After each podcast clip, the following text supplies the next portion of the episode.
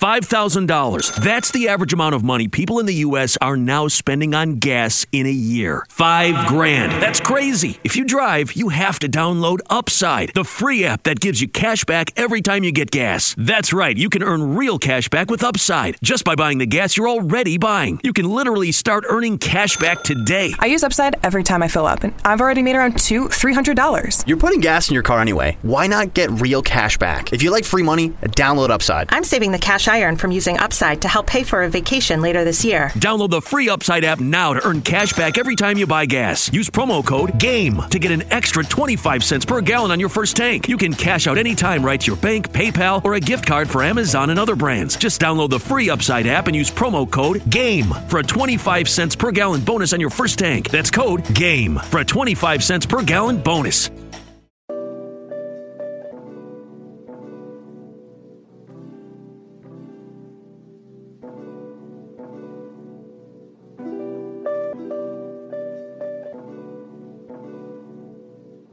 The Coaches Network, bringing the game together.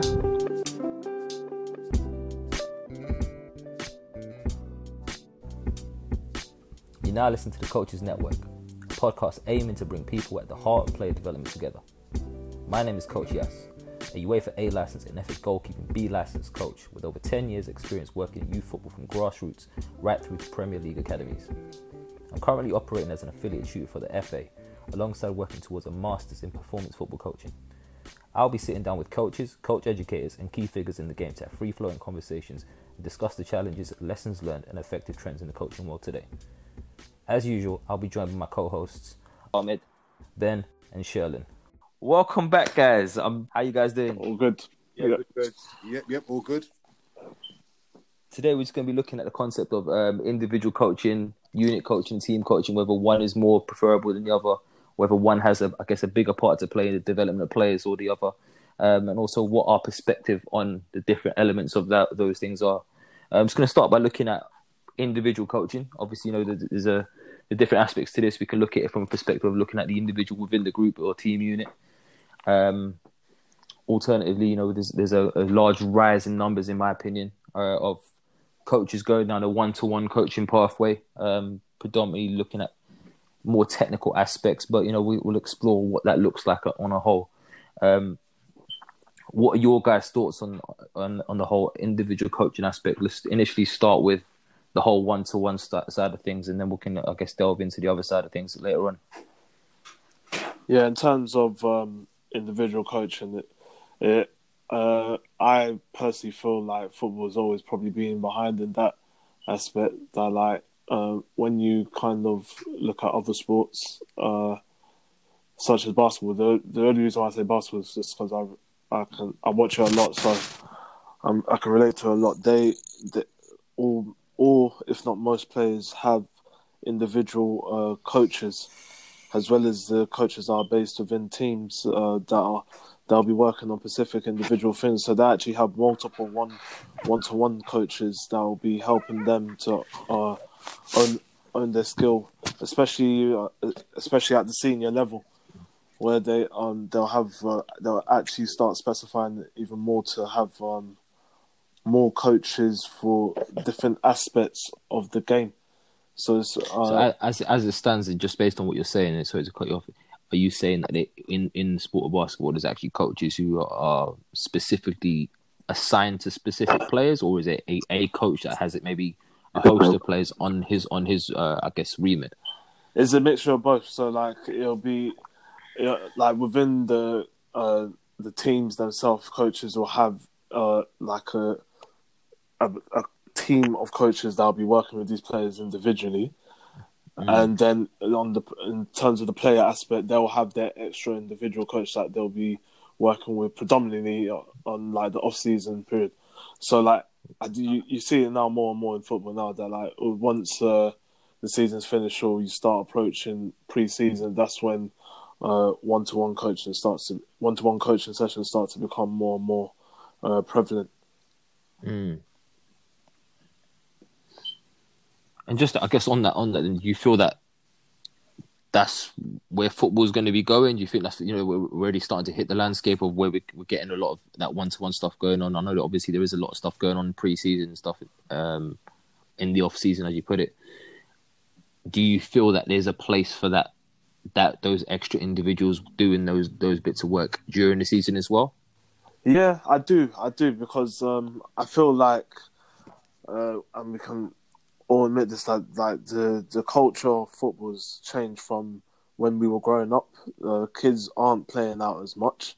They're not getting that sort of um, unstructured sort of learning time that they will usually get um, within like playing on uh, on the streets or on, grass and stuff like that, and stuff like that. So with that, the contact time for me personally, I don't feel like the contact time that they get at training is enough um, to necessarily develop them to like in, in my context, uh, like in YDP, to develop them to to be going on to the next level that they always need to be doing extra, and just because of the way like the world is formed now, is a lot harder for them to obviously go out like that and do that sort of unstructured. Um, uh, unstructured sort of learning opportunities or just playing out against different different players of different sizes and whatnot. So this is probably the next best alternative for them to do.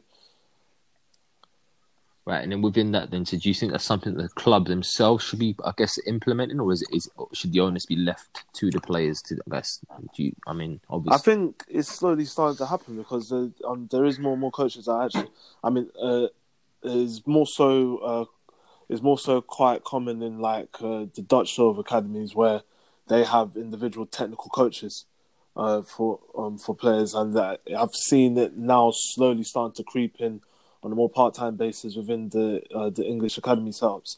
Uh, but I definitely see it going in that direction because uh, they have to. At the moment, there is this little uh, gap that's happening where it's only the, the kids that are making it are the kids that are doing a lot extra uh, outside of their team sort of based training sessions. So, you know, they, they this needs to be addressed by the clubs because um, if, when you think about it from a financial standpoint, not every kid will be able to be getting one to one coaches like that.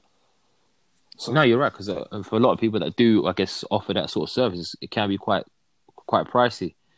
Um, and as you put, you know, a lot of people can't be can't afford it. So, I mean, what would you what would you advise to those who maybe can't afford it but maybe should be looking to do some extra bits? How, how, what would you advise to those kids there? Well, for those kids, or there, even for coaches who can maybe, I guess, signpost or prescribe something to the players that they've got. Yeah, so twofold, I guess. So, like for for the players, I always encourage them to to pick the brains of their coaches and ask the coaches for um to create some sort of program that they can be doing outside of the club, uh, in order to address whatever. Or it can be it can be their technical strengths. It can be stuff that they'll need to improve on based on their position, uh, just so that they're a lot, a lot more competent uh, playing within that area of the field.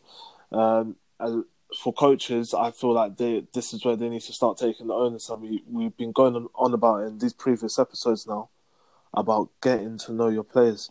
So uh, mm. knowing the sort of environments that your players come from and what access your players have uh, to, to, things. So like it, I would I'll say that like let's say is a is a kid that probably can't can't uh, go out that much and whatnot. Like it's, it's it's a lot it's a lot difficult to do. You may encourage him to start coming, if possible, a bit earlier to training, and then you you you'll come a bit earlier with him, and then do some technical work with him then before the rest of the group come. You know, it may be uh, it may be that he's doing uh, like he's doing a bit uh, a bit separate from the group uh, at the beginning of the training, etc. Just so that you know he's addressing these his, his individual uh, program as much as he can. Mm.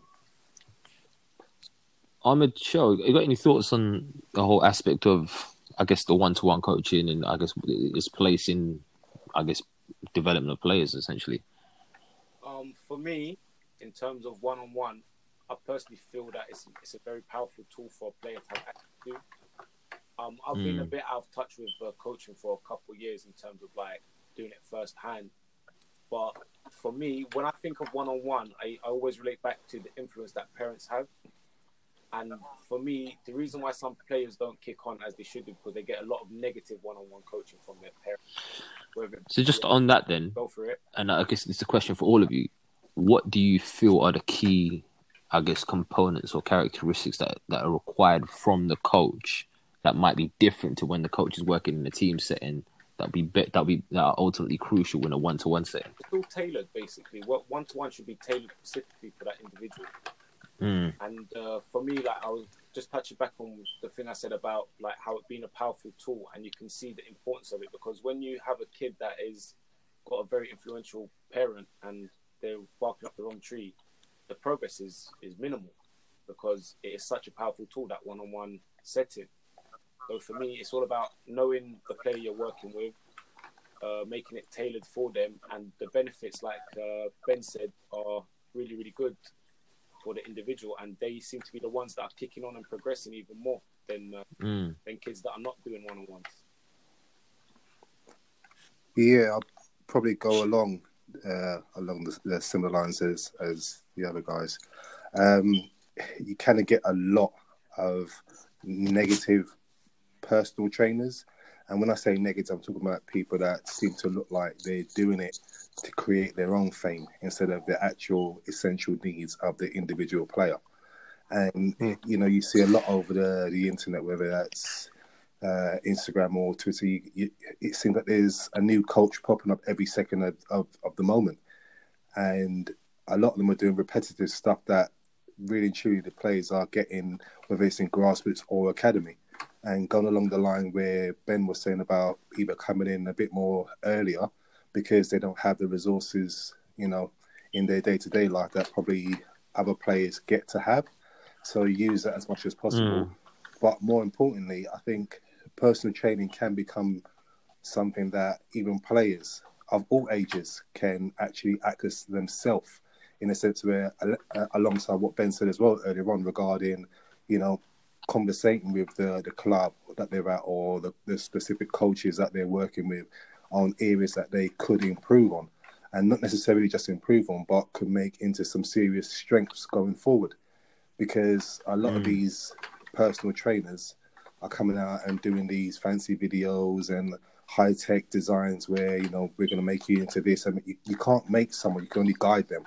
So mm. for me, if you're going to be a personal trainer, you you've got to be an all round person and you've got to look at something we spoke about earlier, you know, before in a recent uh, podcast regarding the four corners.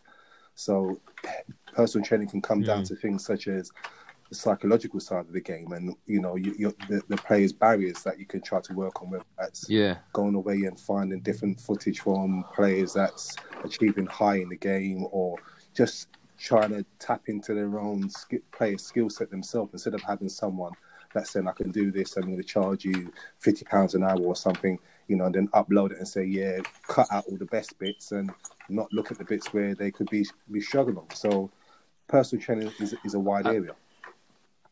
Yeah, I think for me, I mean, just one thing I would say, if, if for anyone looking to step into that realm, I think ultimately you've got to know yourself. You've got to be confident in, in I guess, what you're bringing to the table. I mean, there's many, I've seen many coaches, um, and I wouldn't, I would, I wouldn't trust my dog with them. Don't even have a dog. Uh, that's, how bad. That's, that's my that's point. How bad it is that's how bad. That's how bad it is. That's how bad it is. I don't even like dogs, but I still wouldn't trust my dog with him. Um, but it's. And, and I say that to make a point. There's a lot of people, as you said, there, shoulders. You know, there's a new coach popping up every minute. Um, on a, on a, I guess on this one-to-one personal training gimmick. Um, they're just jumping on the bandwagon a little bit. I don't think there's enough coaches actually out there knowing exactly how they're going to help these players. I think it's definitely something. You know, if there's any parents listening to listening to this, I think it's because you know, let's be honest. One of the biggest challenges for the parent is sometimes lack of lack of knowledge themselves, in terms of where they can get quote unquote good coaching or I guess appropriate coaching for their for their for their child. Whether that you know whether that be in the psychological to understand that they can do a lot themselves like just like i said it can be a big negative because it's such a powerful tool to one-on-one but mm. there's a lot of resources out there they can go on youtube they can go on instagram you've got to sift through like the garbage but there is some well, but that's, that's what that's what i mean for for a lot of parents who maybe aren't as clued up or don't have as much insight it's very difficult for them to sift through that garbage, as you put it. Yeah, but I guess it um, will become a trial and error process. But it's better than not doing nothing, if you know what I mean. Like, if you can't Well, I mean, is it is it really? I mean, because I think I think when you look at it, if you got if you got a bad have a bad experience, but you don't know you don't you you put you I guess you don't know any better, then yeah, but ultimately, is that better than not experiencing it? But ultimately, progress will be shown from the player if it is or or not. You know what I mean? But, but I'm not, uh, like I said, with parents, I think it's it's a difficult one because I've I've had parents come to my session sometimes where you know my my coaching doesn't look as traditional as as you know some of uh, some others. I know I'm not very I'm not really com- heavy on the command style approach, which is what probably a lot of parents would associate with coaching.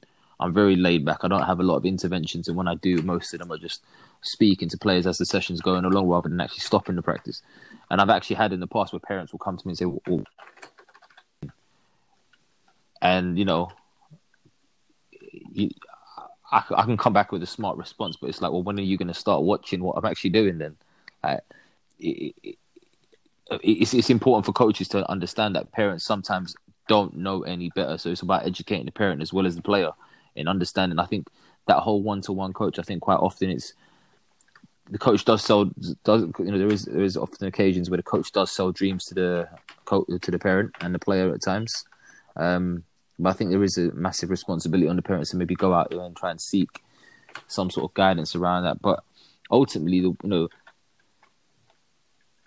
the one-to-one coaching part, how much of an impact, or rather, how much emphasis should be placed on that? So, how much time do you reckon should be dedicated to one-to-one coaching if players have got the opportunity to get access to it? If not, as opposed to maybe being in a team or unit um, based Hmm. sessions or small group sessions, however however you want to see it. Well, we we kind of like touched on it um, in that last episode when we talked about uh, unopposed to opposed practice. Uh, like, yes, it's going to be beneficial, but it, it it it it clearly does have its limitations in the sense that, um, in terms of uh, sort of like game related uh, understanding and um, certain physical aspects and demands of the game uh, is limited in that sense there. But however, in, terms in terms of uh, you know sort of like pure sort of technical focus, and there is certain, certain uh, physical aspects that you can actually concentrate on, such as uh,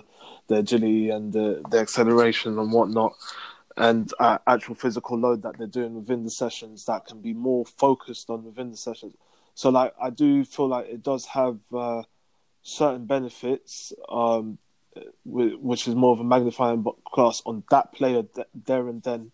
Uh, uh, you know, really trying to focus on, on you know their sort their technical profile and whatnot, their physical profile to a certain extent, uh, as well as you know actually trying to develop to develop the person as well, because I've heard um, like as well as uh, we've been talking about like you know a bunch of like bad one-to-one coaches, but I've had some I've heard of some really good ones doing some really good stuff with with players that probably had the whole package already, but their mentality wasn't there. So like they started to get one-to-one uh, coaching, but what it ended up being was more so life coaching and then just the maintenance of of um, the ability that the player have already. So like the, Mm. you know, there's there's uh, plenty of uh, benefits um to to it, but like like I said, uh, like I said, linked to last episode, there's limitations to it, where like you can do all these um we like yes spoke about last episode. You can do all this dribbling around cones, but it looks completely different than when you're going against a body and a body that can physically impose itself on you, a body that can tackle you. Can I just stress, it's not about it looking different. There is no cones in the football. Oh my goodness! There's no cones. Yeah, you, you got. You, Cones, cones are for warm ups, if that. yeah, that that that's that's a separate this discussion. Yeah, yeah, yeah. So you know what I mean. But on the, on the sense where personal coaching, communication is key. So if the hmm. parent is not too fully aware of what what your what their child you know needs going forward, it's a case where I think mm. clubs can help out a lot by describing certain elements where they could improve on. And if the parent chooses to go and get a personal coach, at least they've got that feedback there to say, right, this is what you know their club is looking to work on, and if you can give anything extra, then that would be a bonus. Because if you don't have that communication there, then you've got two separate parties going in different directions. Because the parents thinking that they know the best thing for their child, which by rights they have every right to do, but for the best of the child, you've got to have that level of communication where each one is understanding. Let me, let me take you back a second. Do the parents really have the right if they don't have a, a, an understanding of what of, of the landscape? Yes, because number one, you've got to remember the biggest thing is that's their child, regardless of what age they are. That that's their child, and again, it's also down, like I said before, down to the the club to have that strong communication where you're expressing what's the best needs all round, not for the club, not for the parent, but for the child, all round of, of the child. Rather, should the parent then have? Okay, you're saying the parent has a right. I guess let me rephrase my question. Should the parent, if they're going to go down the path of, I guess, um, asserting that right, should they not not be more proactive in identifying what is the best way to support the player? Yes, and that's also down to the responsibility of the club too. So, yeah, regardless, of, regardless of anything else, you, you, know, there's that big word safeguarding. Safeguarding covers all aspects, and all, all, all aspects includes all parties involved with that child. Now, the club has an agenda, mm. a philosophy to follow, and the parent has chosen to join that club for that child. So both parties, club and parent, need to work in the best interests of the child all around, not just their ability on the ball, but the well rounding of that that human being, basically, which again comes down to safeguarding. So, is there a right time for players to start participating in one-to-one coaching? I don't think there's a right time. I don't think there's, yeah, I don't think there's a right time. I think there's just a time, and when that time comes, it it it will actually be right. Yes, but you can't pinpoint a certain date or time or how many times during the week. It's just got to be a right style of program which is going to benefit the child. And as long as there's good communi- communication, as I said before, between club and parent, then you get the, the gist of both worlds. Plus, you have the input of the child too, because a child is going to be a child regardless of, of the age. They've got school, they've got social life, they've got you know they've got pressures as as we as adults have got pressures, and it's about making sure that what they're doing extra is not interfering in their way of life. And their way of life, which is the big thing, is enjoying that way of life regards to the age going forward. So communication is, is a strong a strong key to to diagnose what type of training or trainer that they need, should they need it for their, their child. Can I just? I've got a question. Oh, oh go, go, ask your question. No, no, go on, Norman. No, no, because I. I'm gonna...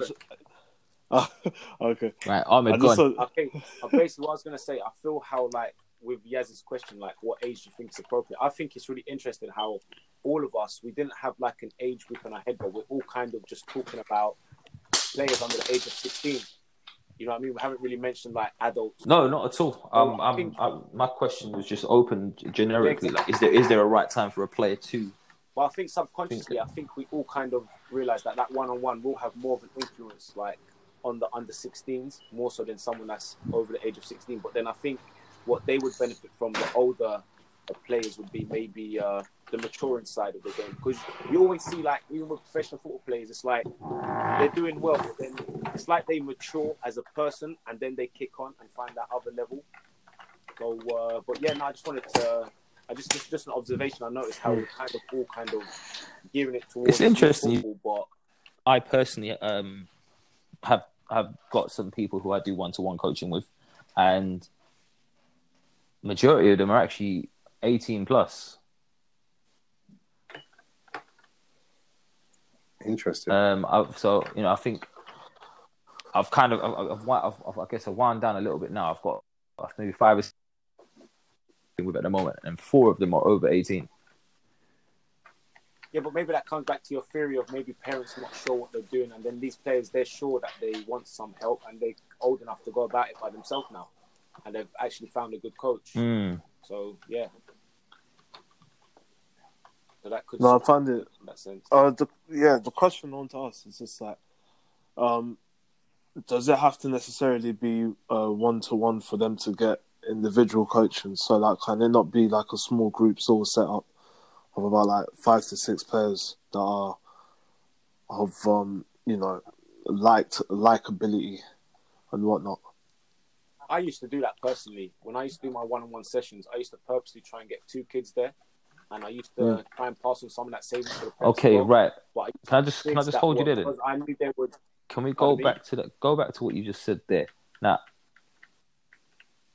is that is is that because that was more convenient for you as the coach and your schedule, No, or do you feel that that was actually more useful and beneficial for the players? And there's no right or wrong. There's no right or wrong answer here. Is it? No, I, identified as being better for the parents. I mean, for the players personally, in terms of like what they can get out of the session. Right. But then now, what happens now? In I guess how much thought is gone into actually planning that session to meet the needs of both players, or is it right?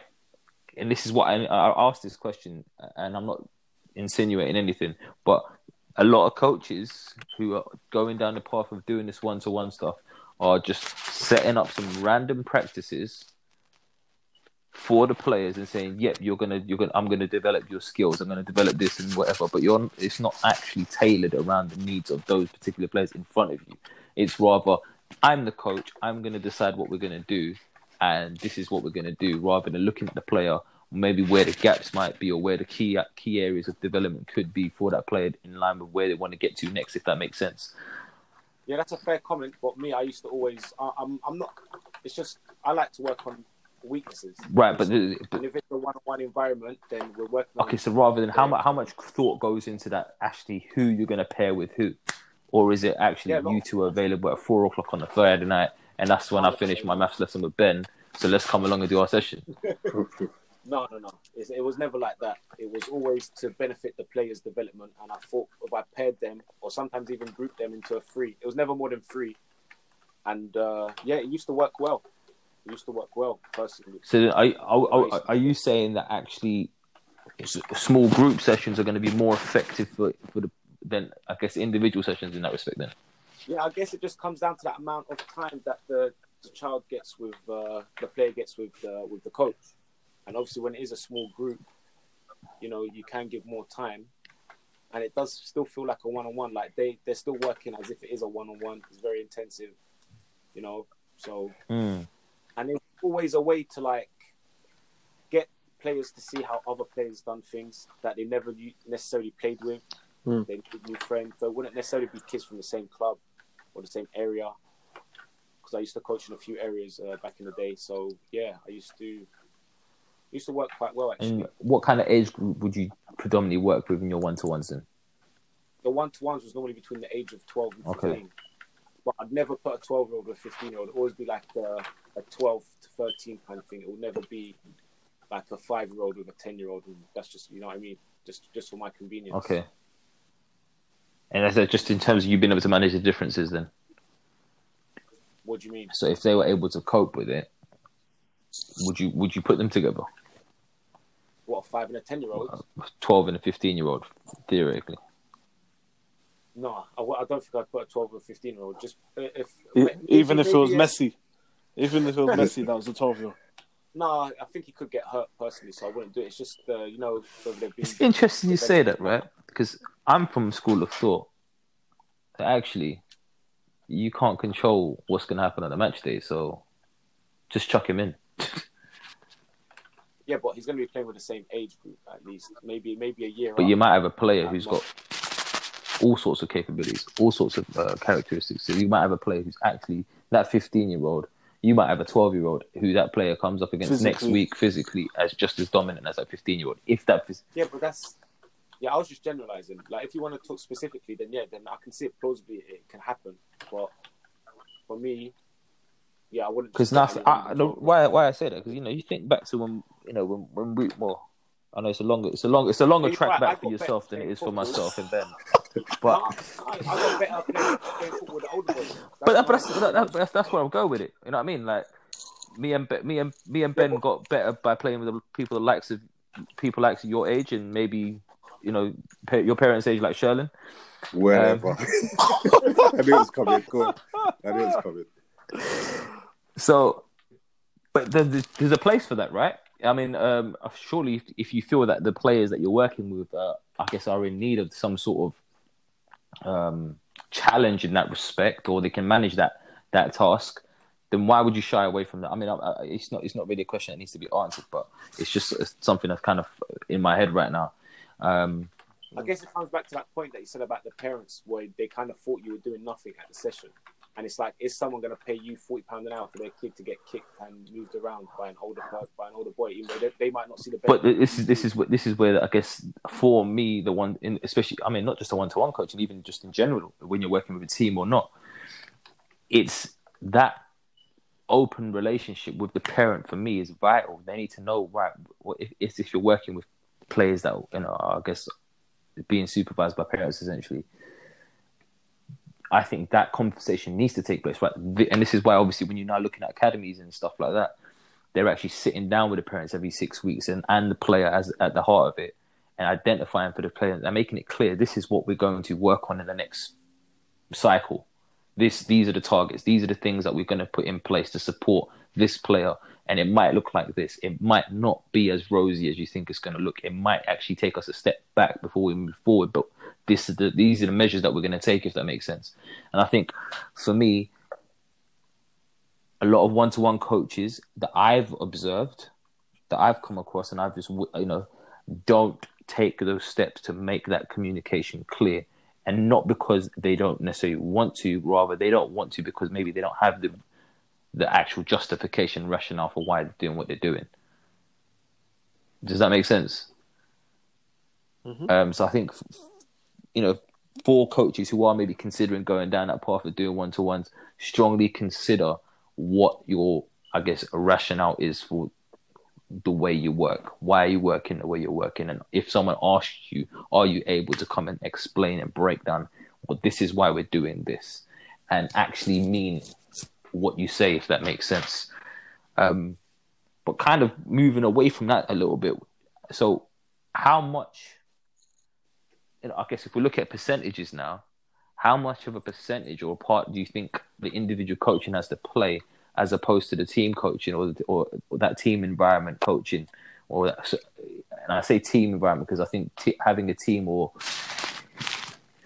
a larger group of players is is and I say a larger group I gen I generally mean over maybe 10 or 12 players as opposed to a small number where maybe it might be 3 or 4 how important do you think it is that players are getting access to that environment? And obviously, how much of a, I guess, a ratio would you say that they need to be spending in each of those environments? I mean, what are your thoughts?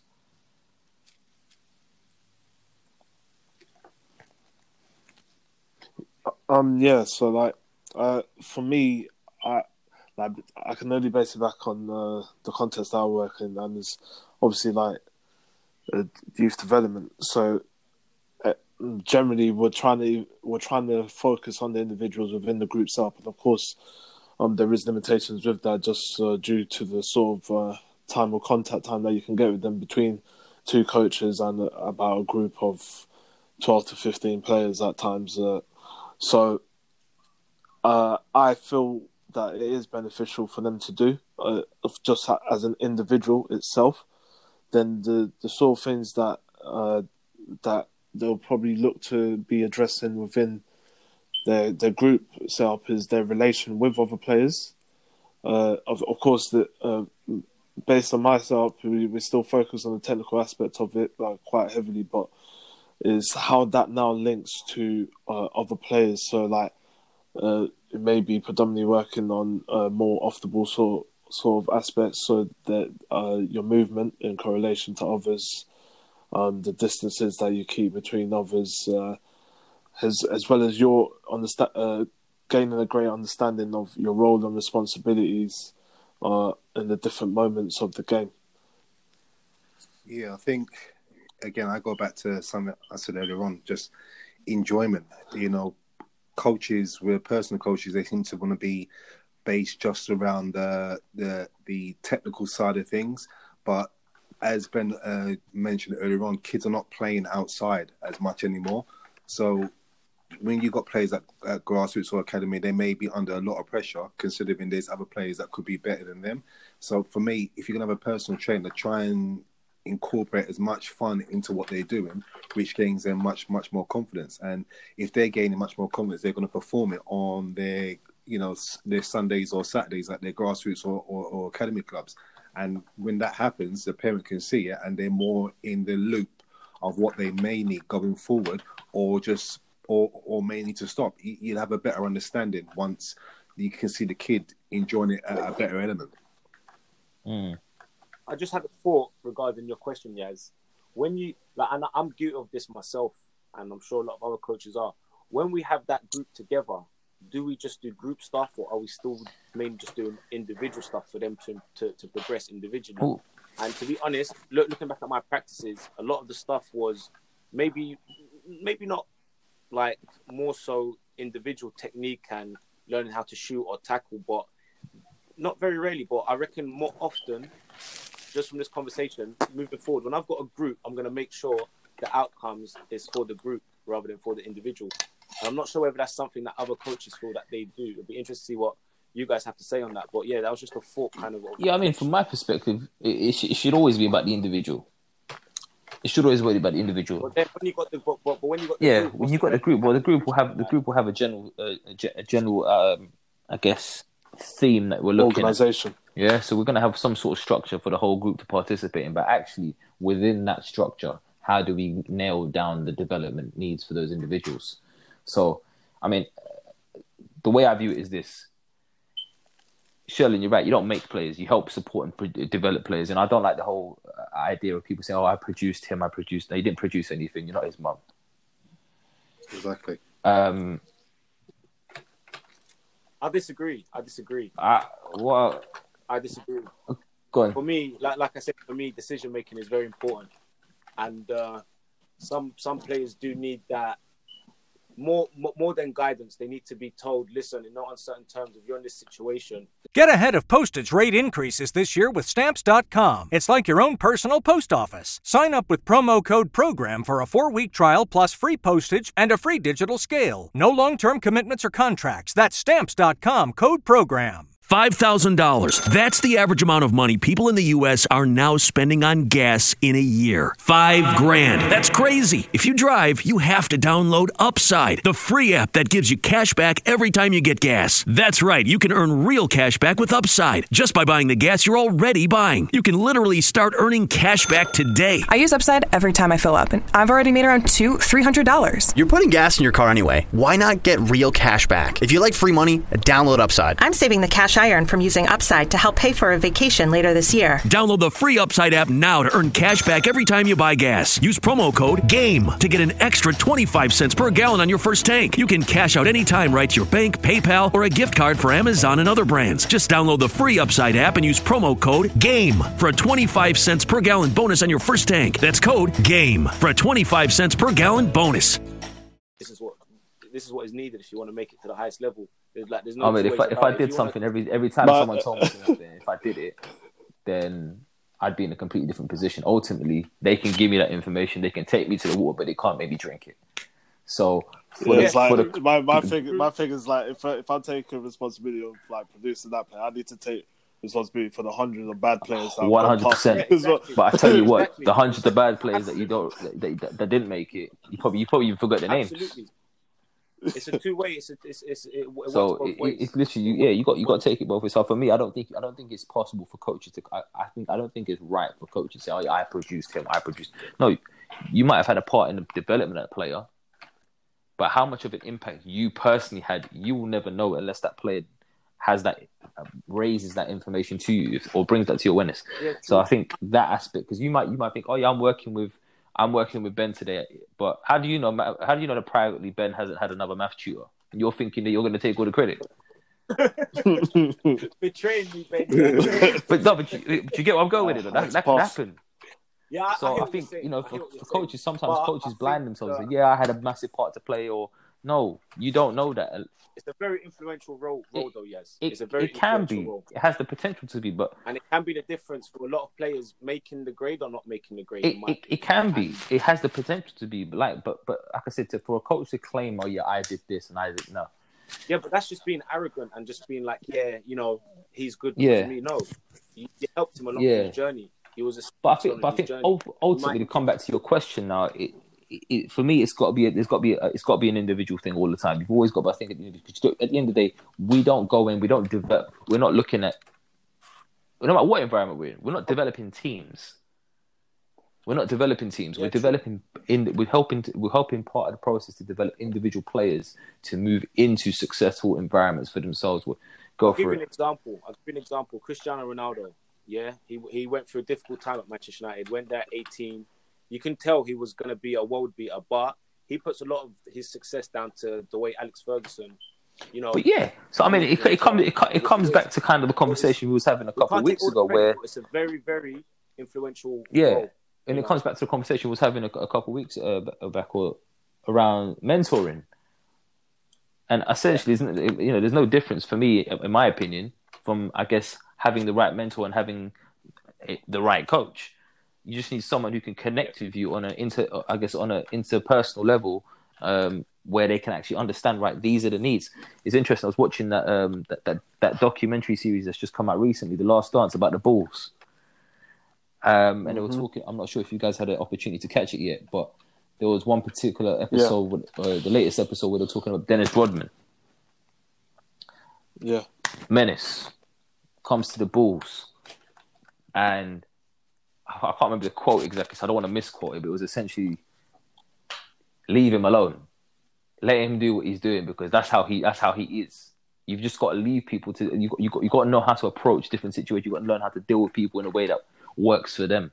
Now that doesn't mean let them get away with doing things that are inappropriate per se, but you've got to know how to manage the individual. So part of being a one-to-one coach, as you, you know, you touched on it earlier, guys, around. It's not just the technical aspect; it's actually the psychological aspect, the social aspect. How we you might have a player who's top notch, who just wants a bit more support, who might need a bit more under uh, support in terms of maybe how to deal with pressure.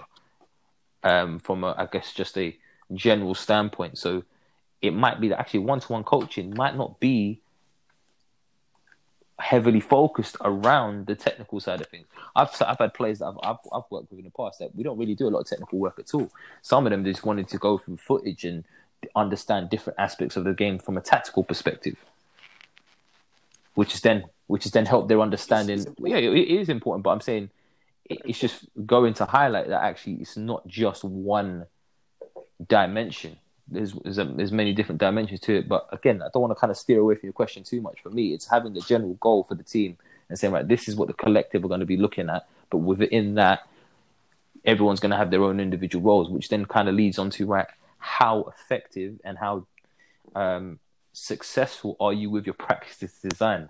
How well can you design your practices to meet the needs of these players? How well can you apply, uh, uh you know, and we can talk. I'm sure we're going to talk about this at some point, but how well we're going to use different constraints to get support the support the needs of our players, and what impact do those have if we are doing it? Is it you know is it appropriate and is it okay sometimes to say actually you know today we're really going to nail down and narrow narrow our focus on these particular players here and the rest of the players yes we still want you to get something out of it but your outcomes might be completely different your like we might have three players here. We're saying, right, we're going to do a finishing session today. So therefore, on these particular players here, we're looking at a real technical outcome for them on the finishing. Actually, but on the other side of it, the rest of the players, whoever those players may be, whatever those needs might be, might be actually we're going to really hone in on the physical corner for you four over here, and for you five over there, we're going to really nail down on the social corner and meet those needs all within one session. All about finishing, but actually we're tailoring the session and I guess challenging the needs of those players by adapting the practice in a way where it does do that. I can give you an example where I've done that. So I've, I've literally one time put the best defender, if you want to call him that, I said to him, listen, I don't care what's going on. You just stand next to him and you mark him. Whenever he gets the ball, you tear it. And he's like, but yeah, but what about the ball? I'm like, listen, just do as you're told, please, innit? Because basically, there was a point where everyone was just trying to give the ball to a certain player and he was just getting the goal. But for a youth team, that wasn't good enough for me because everyone has to develop. So I'm not just about winning. So I literally wanted to prove my point in that training session. If this guy is marked, you can't give him the ball because you can't do anything with it. And then slowly, slowly, the ball was going to other players and the point got across. But it took me a whole session to do that, but I didn't mind because it benefited the team and the individuals. do you think? Do you think it benefited the individual that was scoring? Pardon me. Do you think it benefited the individual that was scoring after that? No, but it wasn't the point. The point was just to get everyone to stop looking for this guy. It's basically like if you had like a Ronaldo, like he was head and shoulders. This boy, he was literally head and shoulders from my whole group. He was very, very good. So naturally, boys want to But win, by- and it's like But you know, a couple, it's a couple, it's a couple things in. I I don't know whether Ben Shaw have anything to add to this, but for me, by you doing that, you have, to some extent, you may be asking the player who you've told to stay on him to do something that you wouldn't want him to do in a game. yeah, exactly. But, it was only But what I'm trying to say is, session, and I- is it might have been for one session, it might have been for ten seconds, and part of your practice. But by as soon as you do that, in my opinion, you lose your standing in terms of asking that player to do something different later on.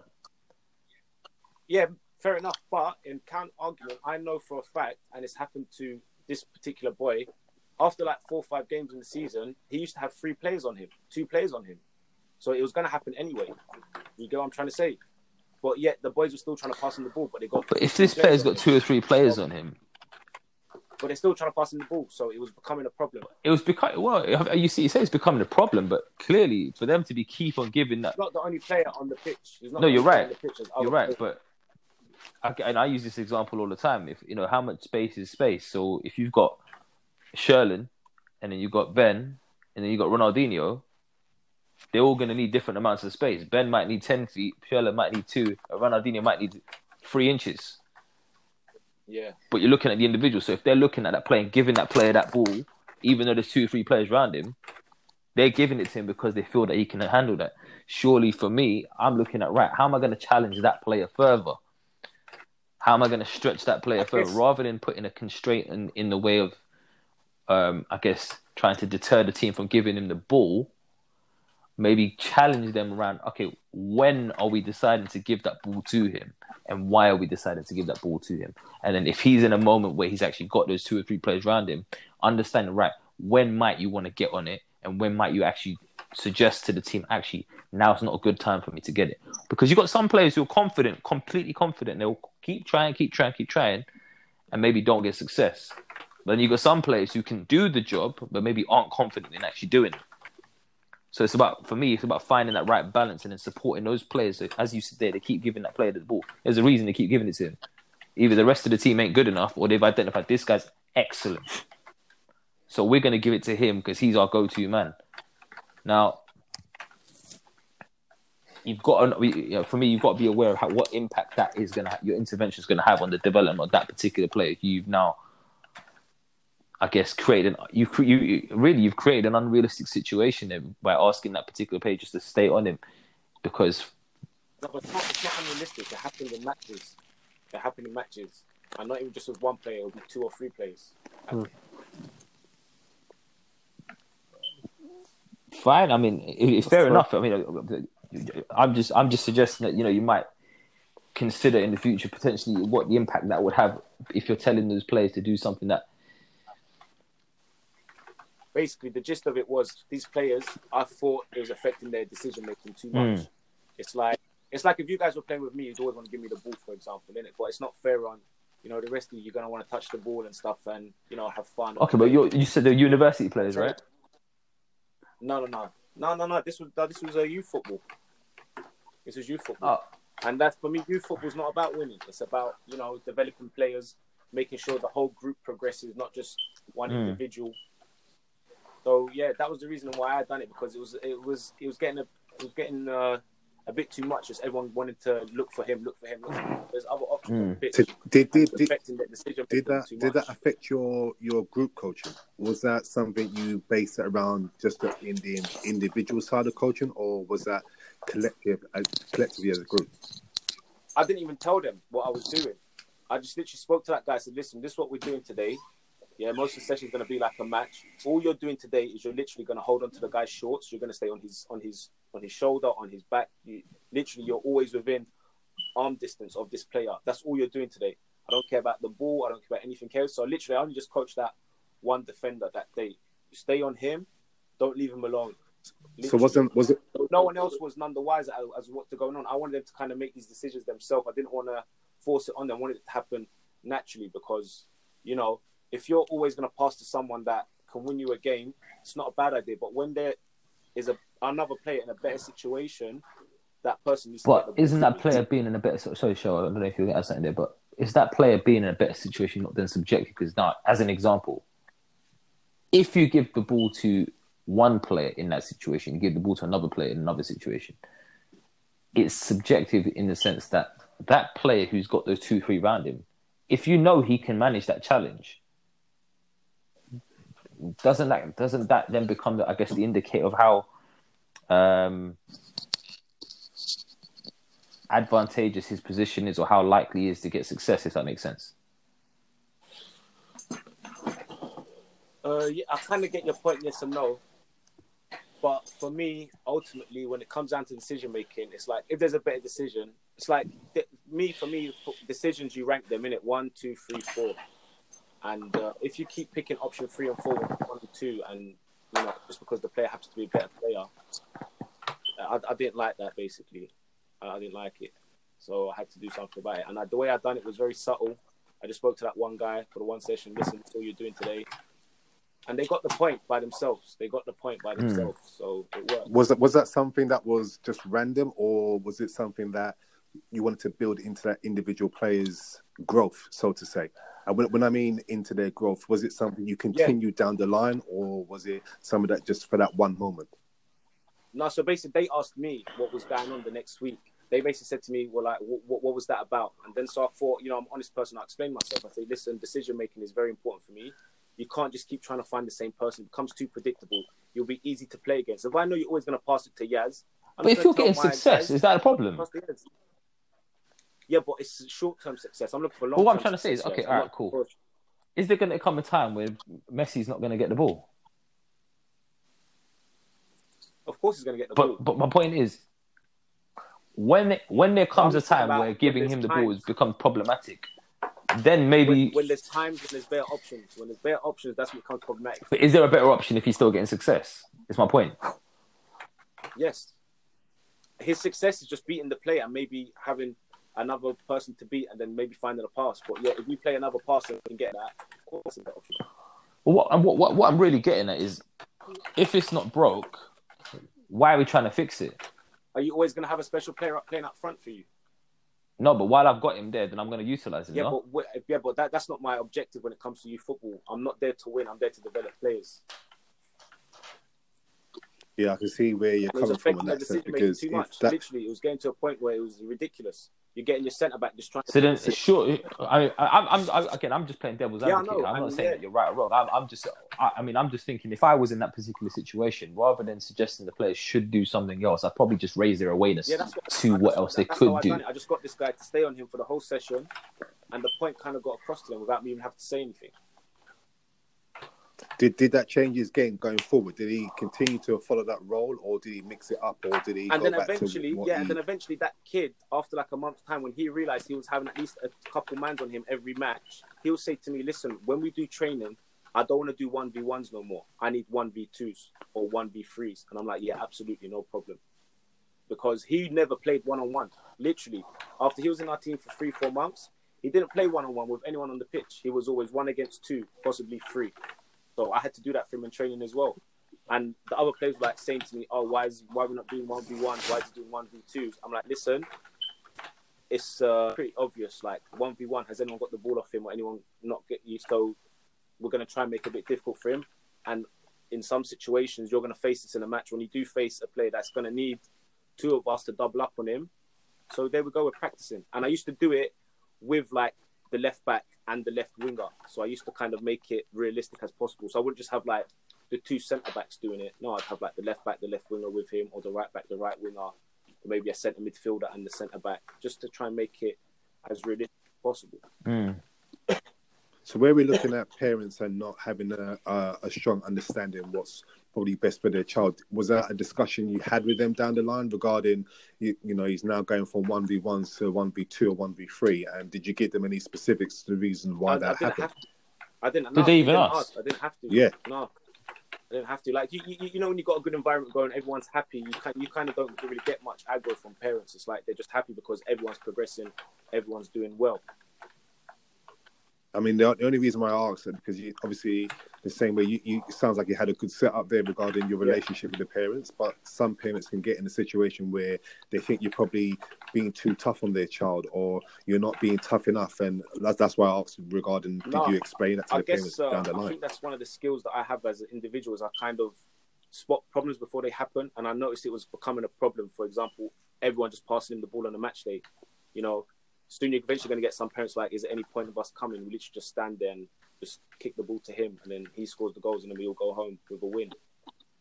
So, so did you change your stance in your your coaching, wh- wh- whether it's in group activities or individual In based terms coaching? of with just how you, as Yasser alluded to before, you know, this is session building. How did you plan going forward regarding, you know, the next set of tra- uh, training sessions, whether it was individual by one or two people or one or three people, or compared to the groups? Did did you change anything on, on that level in terms and how of you doing that, I didn't have all the freedom in the world to affect the session. So it's kind of like a thing, like a syllabus. So every six weeks we had to work on this, and the session's already done for us. That makes sense.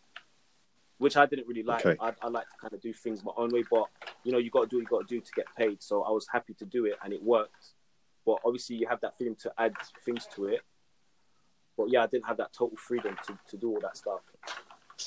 So, So- when, when, when you say mm. regarding, sorry Ben, when, when, No, no when you say regarding the, you know, doing things because you know you, you need to get paid. And when we're looking at coaches online that's doing these individual works, as I said earlier on, it looks like they are doing things just for Yeah. promoting themselves so that they can get more more clients, so to say.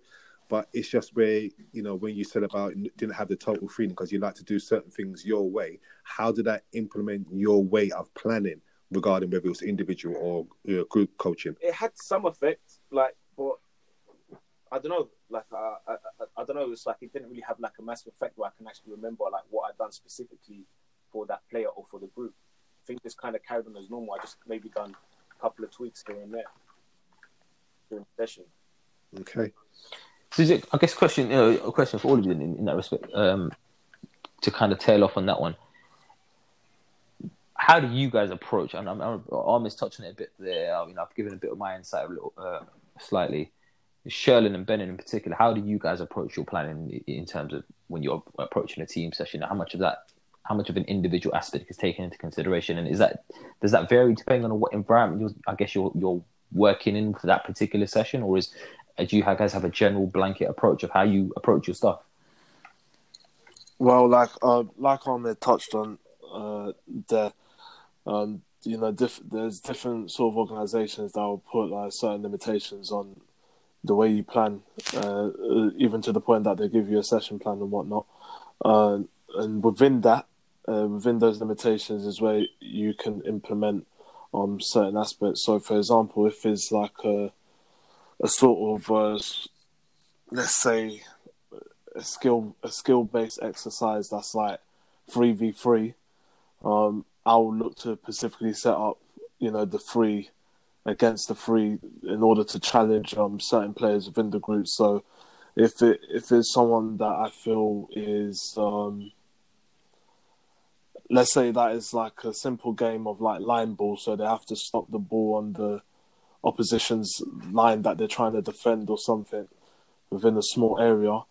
Uh, I may put certain like constraints within it. So I may put, I may say that you're only allowed, like this player is only allowed to tackle this player, etc. So that I'm matching up uh, someone who maybe is, um, you know, like an elite one v one attacker against against someone who's an elite one v one defender in order to to bring out challenges within it. Or it may it may be it may be I, I I understand I understand what you mean by that. But are you then not also then removing certain situations from practice in, in that that could occur in the game where you know that player will have an opportunity potentially to try different things against those players who maybe aren't as effective at defending them than the others that are, and have to maybe come up with new and try and are you not in some some ways stifling their creativity and not allowing them to try out different ways of challenging or, or overcoming that obstacle? No, not particularly because it's not something that will last through the whole exercise. It'll be it'll be a certain period of it that would exist like that, so that I'm also attacking that player. Because if, for example, if, if I was to do that, um, I will te- I will tend to let's say it's like a fifteen minute exercise that I'm doing. It will it will tend to be about uh, five minutes of it that would uh, exist like that, or it may be a situation where they actually rotate, so they're actually all co- they're covering different aspects of it. Or it may be that maybe predominantly focusing. Uh, it may be that predominantly focusing on about 10, mi- uh, 10 minutes with uh, you know, this uh, very good 1v1 attack against a very good 1v1 defender, and then the rest of the five minutes, uh, uh, maybe them alternating amongst each other or just playing free play where they, they can cover different scenarios, uh, where they, there'll be scenarios where they'll, there may be um, underloaded, so it may be like a 1v2 aspect of it within that small area. Like it's like a, you know, like a little, like like we always say, like a little game happening within the game sort of thing. So how they get out of those tight areas there like that. So I, I I'm always very conscious when I'm doing sort of um, opposed practices in terms of um, the players that I want to go against the players because, uh, for example, in, in the in the age group that I work with, like that, in terms of like uh, physical maturation, it varies a lot. So like there's kids there are kids that have um, barely started their puberty. Then there's boys that are like are taller than me. so, like, I, I'm I question how much they're gonna get out of it if I start matching them up against each other. So it's uh, like, uh, for me, that's one thing I'm particularly uh, quite conscious of the the matching up of players and the particular constraints that are put on it in order to bring up individuals because because um, I think we went we went on about it in uh, one of the previous podcasts when we were talking about planning, uh, but uh, that's one thing that comes into it that like uh, between me and another coach we may have for that particular exercise five key players that we want to focus on.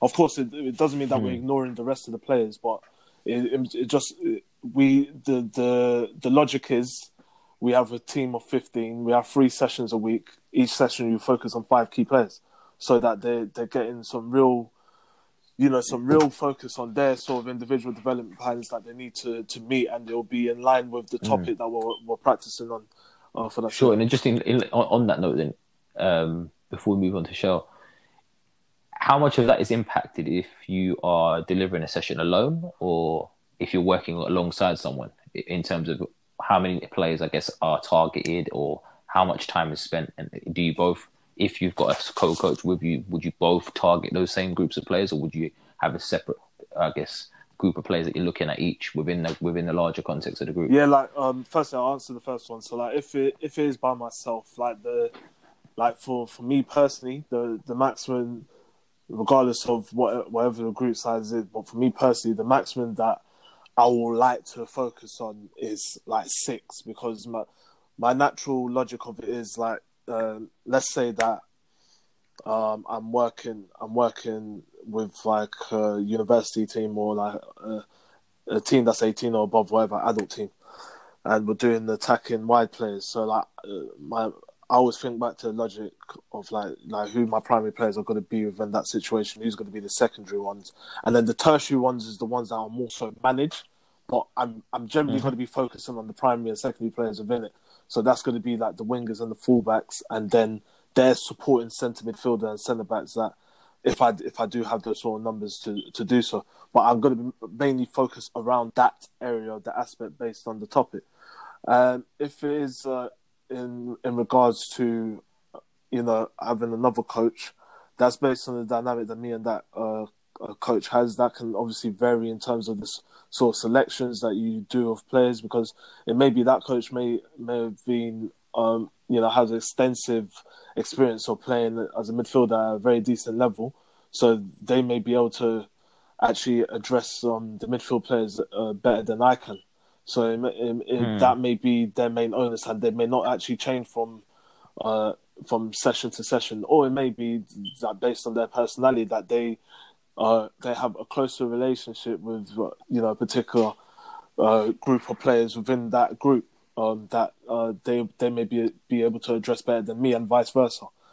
So yeah. it can be based on a, a, number of different aspects so in, in, in, terms of why you would do it. But um, for me personally, I do like I do like um, changing it up and not like just making it that uh, you know if you is a group of two play, um, two coaches that they interact with the same group of players each session that you you want you want mm. like both of them to touch uh, every group as much as they can.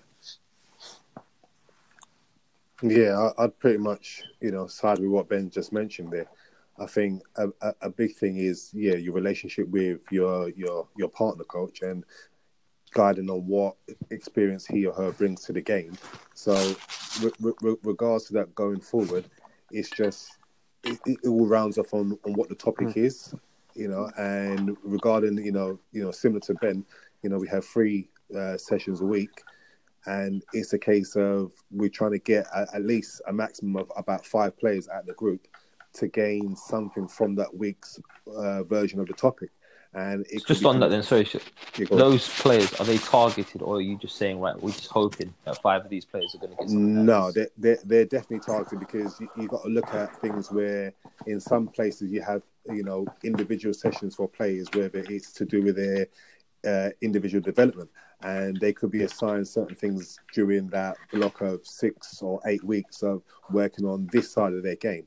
So mm. obviously, in each topic that you get from the syllabus, you're trying to fit in, you know, as much as possible in your session, which is appropriate for the amount of four to five kids to at least get something from their targets out of that topic during the week. And mm. then you could have one day having five kids and they're gaining something out of their personal targets in your topic, and then you can change it the following session it's the same topic all week, but each player is going to be getting something out of it, a good percentage out of it, instead of having one topic for a whole group and you're trying to get everyone's, you know, desires out of it, you know, based around their targets, because you're not going to be as effective as if you would do if you was to spread it out. Yeah. So, I mean, just to kind of draw things to a close, And if you guys got any advice for coaches, maybe looking at, I guess, how how to potentially implement a one-to-one element or individual aspect to their coaching as well as the team environment. Have you got any, uh, I guess, advice in terms of how coaches if, maybe if should approach the situation in that respect? To say something if there are any parents listening. Um, in terms of like players getting neglected or not getting a lot of attention in the session, I think a lot of parents and players need to understand that the whole industry is geared towards that.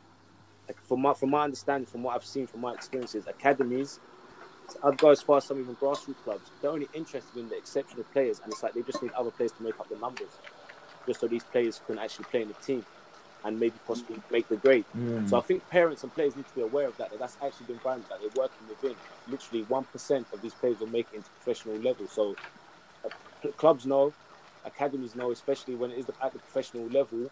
A lot of these players are just here just for the exceptional players to have a team to play in and to have people to play against in training. So I know it's a bit controversial to say, but mm. that's the mm. reality of life. So if it does happen in a session, as long as the outcomes are being met and progress is being made, then ultimately the coach can justify it. But it is that type of industry. Yeah, I, you know, I, I can see where you're coming from on that one. I think just going back to, you know, the rounding off point, communication is key uh, between uh, coaches and with players and their parents and their clubs. So regarding going forward, whether they're going to start on this individual line of coaching, they've got to give serious consideration, as we've mentioned before, in in how they're planning for their sessions, and whatever they decide to to, to work on during their individual personal programs, mm. you, there's got to be a rationale behind it. The same way Ahmed mentioned earlier on about giving that player a certain target to work on during that session. That was something that wasn't just random and, and stayed random, it, it became a, a, highlight that was that was happening during the session before, mm. and Ahmed noticed it, and a sense where now it was another part of the player's personal individual development. So whether that was in a group setting or a single setting, he he, he or she still got something out of the session and the following sessions going forward on an individual basis. Mm.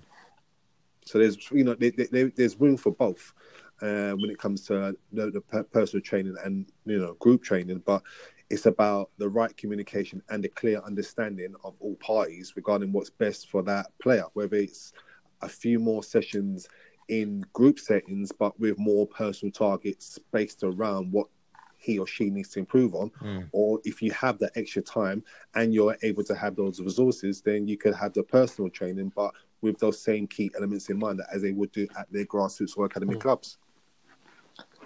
Yeah, um, just uh, last one for me is just that regardless of if it's uh, is one to one or team session, you should always look to coach the individuals and try to develop the individuals within the top uh, within the session.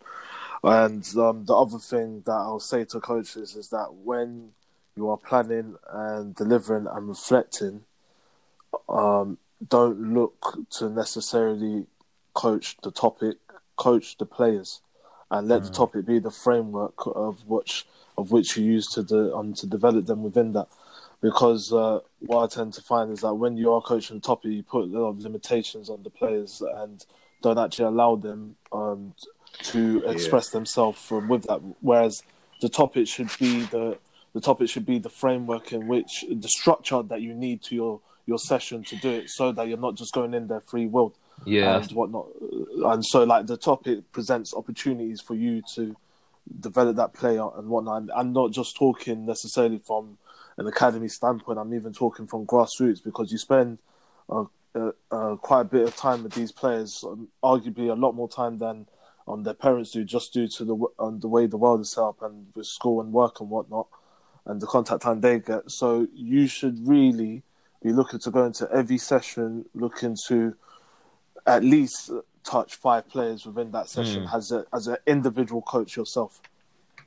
I think that's a great a great point. I think in terms of you know the way I view it is you're right, Ben. In the the theme of your session, the topic of your session is, is merely just a vehicle for moving the player pathway to point B, um, and that doesn't mean that B is the end point. It's just where they're going to go to next. I think um, a lot of time coaches can get too bogged down with the topic and the theme itself and identifying an out specific outcome from the, the, actual theme rather than looking at how the players are progressing. Um, and I think it's, it's, important that coaches do assess and evaluate how the players are progressing, not just from a technical standpoint, but from a psychological, social, and a physical standpoint within that session to identify whether there has been some success um, made or some steps made towards achieving success, um, whatever that may look like for your players within the session. But listen, guys, it's been another very interesting conversation. Um, thoroughly enjoyed it yet again. Um, just before we go, if you could just let the listeners know where they, where they can find you if they want to get in touch. Yeah, the best part of uh, You can find me on uh, Instagram and Twitter at FocusBXN. That is F O C U S B X N. If you want to contact me on uh, Twitter or Instagram, it's second best. So you, so you've known all along that Ben had a tutor then.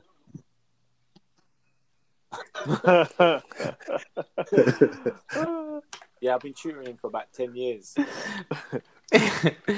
Go ahead, show. Let us know. Yeah, you, you can find me on Instagram and uh, Twitter. Instagram is bellofigo78 and my Twitter handle is Sherlin. you need to change that eventually, you know. nah, right, guys. Nah, just final reminder. Um, yes, uh, you can find me on Instagram at the Coaches Network or on Twitter at the Coaches Net. If you guys can just um, keep an eye out for the future shows that we're coming up. If you've got any questions, feel free to send them into one of us, and we're more than happy to see to them uh, on the next show. Until then, guys, have a great day. Take care, fellas. Well, I want to thank everyone for tuning to another edition of the Coaches Network podcast. I've no doubt you've enjoyed it as much as we have. Now that you've got a way to contact all the guys, we look forward to seeing some comments and questions around today's show. And don't forget, head over to the platform that you found this edition on and leave us a five star review and let everybody know how awesome the show is. We read all comments, good or bad, so leave that comment for us and take care, everyone. Until next time.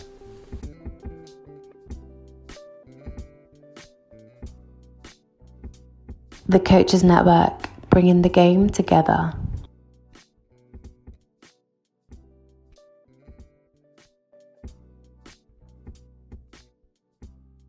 At Parker, our purpose is simple. We want to make the world a better place by working more efficiently, by using more sustainable practices, by developing better technologies. We keep moving forward. With each new idea, innovation, and partnership, we're one step closer to fulfilling our purpose every single day. To find out more, visit parker.com/purpose. Parker, engineering your success.